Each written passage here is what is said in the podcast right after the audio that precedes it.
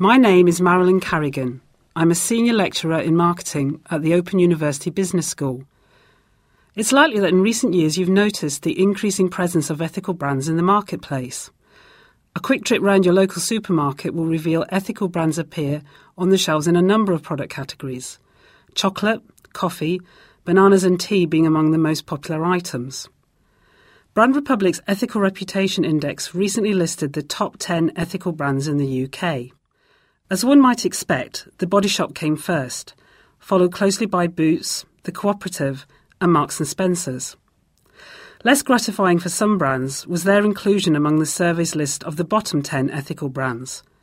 McDonald's was considered the least ethical firm, with Burger King, Ryanair, Shell and BP featuring not far behind. This begs the question, does it really matter whether you are seen as an ethical brand or an unethical brand, as long as you're making money?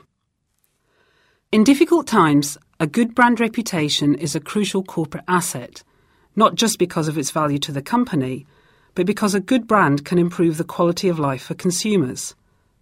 Because of this, brands are an important part of our consumption habits, identity, and social interactions. The purpose of this podcast is to explore the current trend for ethical branding, and to consider some of the recent research that looks more closely at the challenges and opportunities that ethical branding represents for the future of marketing. The growth of ethical brands over the last 10 years has become increasingly global, so much so that a number of major multinational firms are incorporating ethical branding into their mainstream product portfolios. Northern Europe is currently the biggest market, where British consumers spend more than $2 billion on ethical purchases. Fairtrade, pioneered in Germany and the Netherlands back in the 1980s, now sells 4,500 products in over 20 countries. In 2006, U2 rock star Bono took centre stage in Davos during the World Economic Forum to announce the launch of a new global brand, Product Red. Companies such as Gap, American Express, Converse and Armani all form partnerships to produce a range of red-branded products, with profits from their sales going to combat AIDS in Africa. American Express chief John Hayes called it conscientious commerce, something that rewards shareholders, the consumer, and the global community. Such feel-good marketing opportunities are making inroads into traditional branding strategies, as companies recognise the need to demonstrate a tangible commitment if the public are to be persuaded about their ethical credentials. It's not surprising, therefore, given the opportunities that lie in being perceived as an ethical brand, that the UK's best-selling chocolate brand, Cadbury Dairy Milk, is about to become Fairtrade certified. By the end of summer 2009, Cadbury will be buying all of their cocoa from trade growers in Ghana, and many Fairtrade supporters hope this move will inspire rival brands such as Nestlé and Mars into taking similar action. As the ethical market has developed, many of the world's largest multinationals have been keen to exploit the new brand opportunities that are being identified worldwide. One strategy that has proved popular for those multinationals who are keen to promote their corporate conscience through brand building and extension is to buy a stake in an existing alternative brand. In recent years, Pepsi swallowed P&J Smoothies, Unilever took over Ben & Jerry's, and McDonald's bought a 30% share of Pret-a-Manger. Others, such as Nestlé with their Partners brand, or Kenko Sustainable Development Coffee, certified by the Rainbow Alliance, have entered the ethical marketplace via new product development. Not everyone has been persuaded by the benevolence of these activities. Campaigners have argued this is cynical manipulation by the multinationals to cash in on a growing market rather than a fundamental shift in their branding strategy. Even so, the impetus for multinationals to develop their ethical brands has not yet been diminished by the recent global recession. Media stories about the damaging behaviours of big business are having an effect on the public's appetite for greater social responsibility in the corporate world.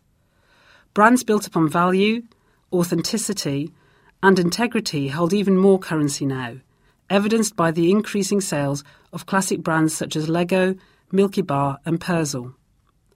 Consumers have always sought brands which they can trust, But increased cynicism will mean possibly even closer scrutiny of what those brands are built upon in the future. Research seems to support this, since both Havas and Nielsen reported in 2008 that environmental, ethical and cause-related marketing activities positively influence consumer behaviour around the world. It isn't easy for a big brand owner, especially one with a somewhat tarnished reputation, such as McDonald's or Nestle, to launch its own ethical brand.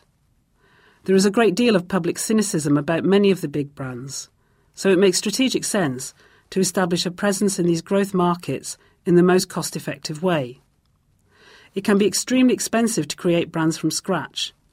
The opportunity to acquire ready-made brands with the right sort of brand values, a presence in the market, and an existing consumer base makes clear commercial sense. Investing in these alternative brands also provides exposure to new areas and new approaches, allowing established firms to get an inside track on how to do things differently. This can also pay off in further mainstream marketing benefits that may have nothing to do with corporate social responsibility, such as new product development. Today, brands built upon strong ethical and environmental principles are blazing a trail in sectors as diverse as chocolate, clothing, financial services and furniture. Brands such as Innocent, The Cooperative and People Tree all successfully combine a strong product offer with an appeal to the consumer's conscience. Consumers who buy ethically often derive feelings of pleasure from the purchase in terms of the good they may bring to others. The logic behind the brand's strategy is that an ethical image can work in a brand's favour as a differentiator between increasingly similar offers in the marketplace. Markets today are hostile environments, with many competing brands jostling to catch the consumer's attention. Ethical brands empower consumers by helping them to edit their choices conveniently, while allowing them to take positive action when they shop. So an ethical choice may become more appealing when made in the presence of less ethical brand alternatives, such as choosing the double bar over a Mars or Twix.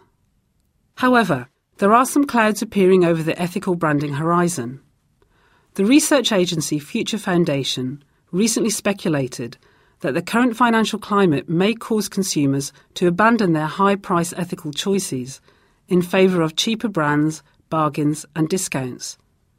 The evidence suggests that a consumer trade-down is being seen across Europe and the United States, where discount retail brands such as Lidl, Aldi, Primark and Pizza Hut are thriving. However, as people try and balance shrinking incomes and family demands, some retailers are recognising the recession could be an opportunity to repair their unethical brand image as shoppers move down market. McDonald's, a brand which has attracted its fair share of criticism over the years, now boasts Fairtrade coffee, free-range eggs, organic milk and locally sourced beef in its restaurants. Demonstrating its ethical brand credentials in the recession, McDonald's is hoping that if they can make consumers feel better about eating there when they're forced to, they may continue to visit when they're not. While traditional multinational brands may benefit from the halo effect of being associated with established ethical niche players, it is important to consider the commercial paradox and challenges this may present for ethical producers as they move centre stage in the mainstream marketplace. There is no doubt that the increased sales enjoyed by ethical brands have been boosted by their presence on mainstream supermarket shelves. Yet some have suggested that these brands could undermine their carefully nurtured reputations because of the risks that arise from associating with retailers who themselves have long been under fire for practices that leave many producers worse off. There's no doubt that ethical companies face difficult choices in how to develop their products and brands. Some researchers, such as Lowe and Davenport, have warned of the dangers of engaging with mainstream business, suggesting that this will inevitably dilute the political credentials that underpin many ethical brand values. Despite this, the challenges of the reality of trying to compete in a mass market has created some unusual brand alliances between what at first seem incompatible organisations. Innocent, the ethical drinks company, upset some of their traditional consumers when they agreed to trial their smoothies in McDonald's Happy Meals back in 2007. However, Richard Reed, co-founder of Innocent, argued that rather than selling out the brand's ethical principles, This was a creative and pragmatic way to provide children with a healthy choice. In the end, his brand confidence proved right, when a website poll demonstrated that 72% of regular innocent drinkers were in favour of the brand's action. Increasingly, marketers are recognising that there is a competitive advantage to be gained from examining brand strategy through an ethical lens. To be successful, ethical brands have to work on many levels. While they need to ensure consumers understand their fundamental brand values, their distribution through mainstream supply chains means they must integrate into a broader spectrum of communication methods and approaches. It may be some of the multinationals involved are simply leaping onto the ethical bandwagon, but whatever the motivation, this seems set to be an enduring trend. Green and Black's marketing director, Mark Palmer, suggests that in future, ethical trading will be a requisite. He believes that in 10 years' time, there will be super ethical niche brands, as well as bigger brands that carry that spirit into the mainstream. Whatever lies ahead, it's better to be leading the development of a more ethical marketplace through innovative and successful branding than risk being left behind as others set the pace. From the Open University. For more information, go to www.open.ac.uk/use.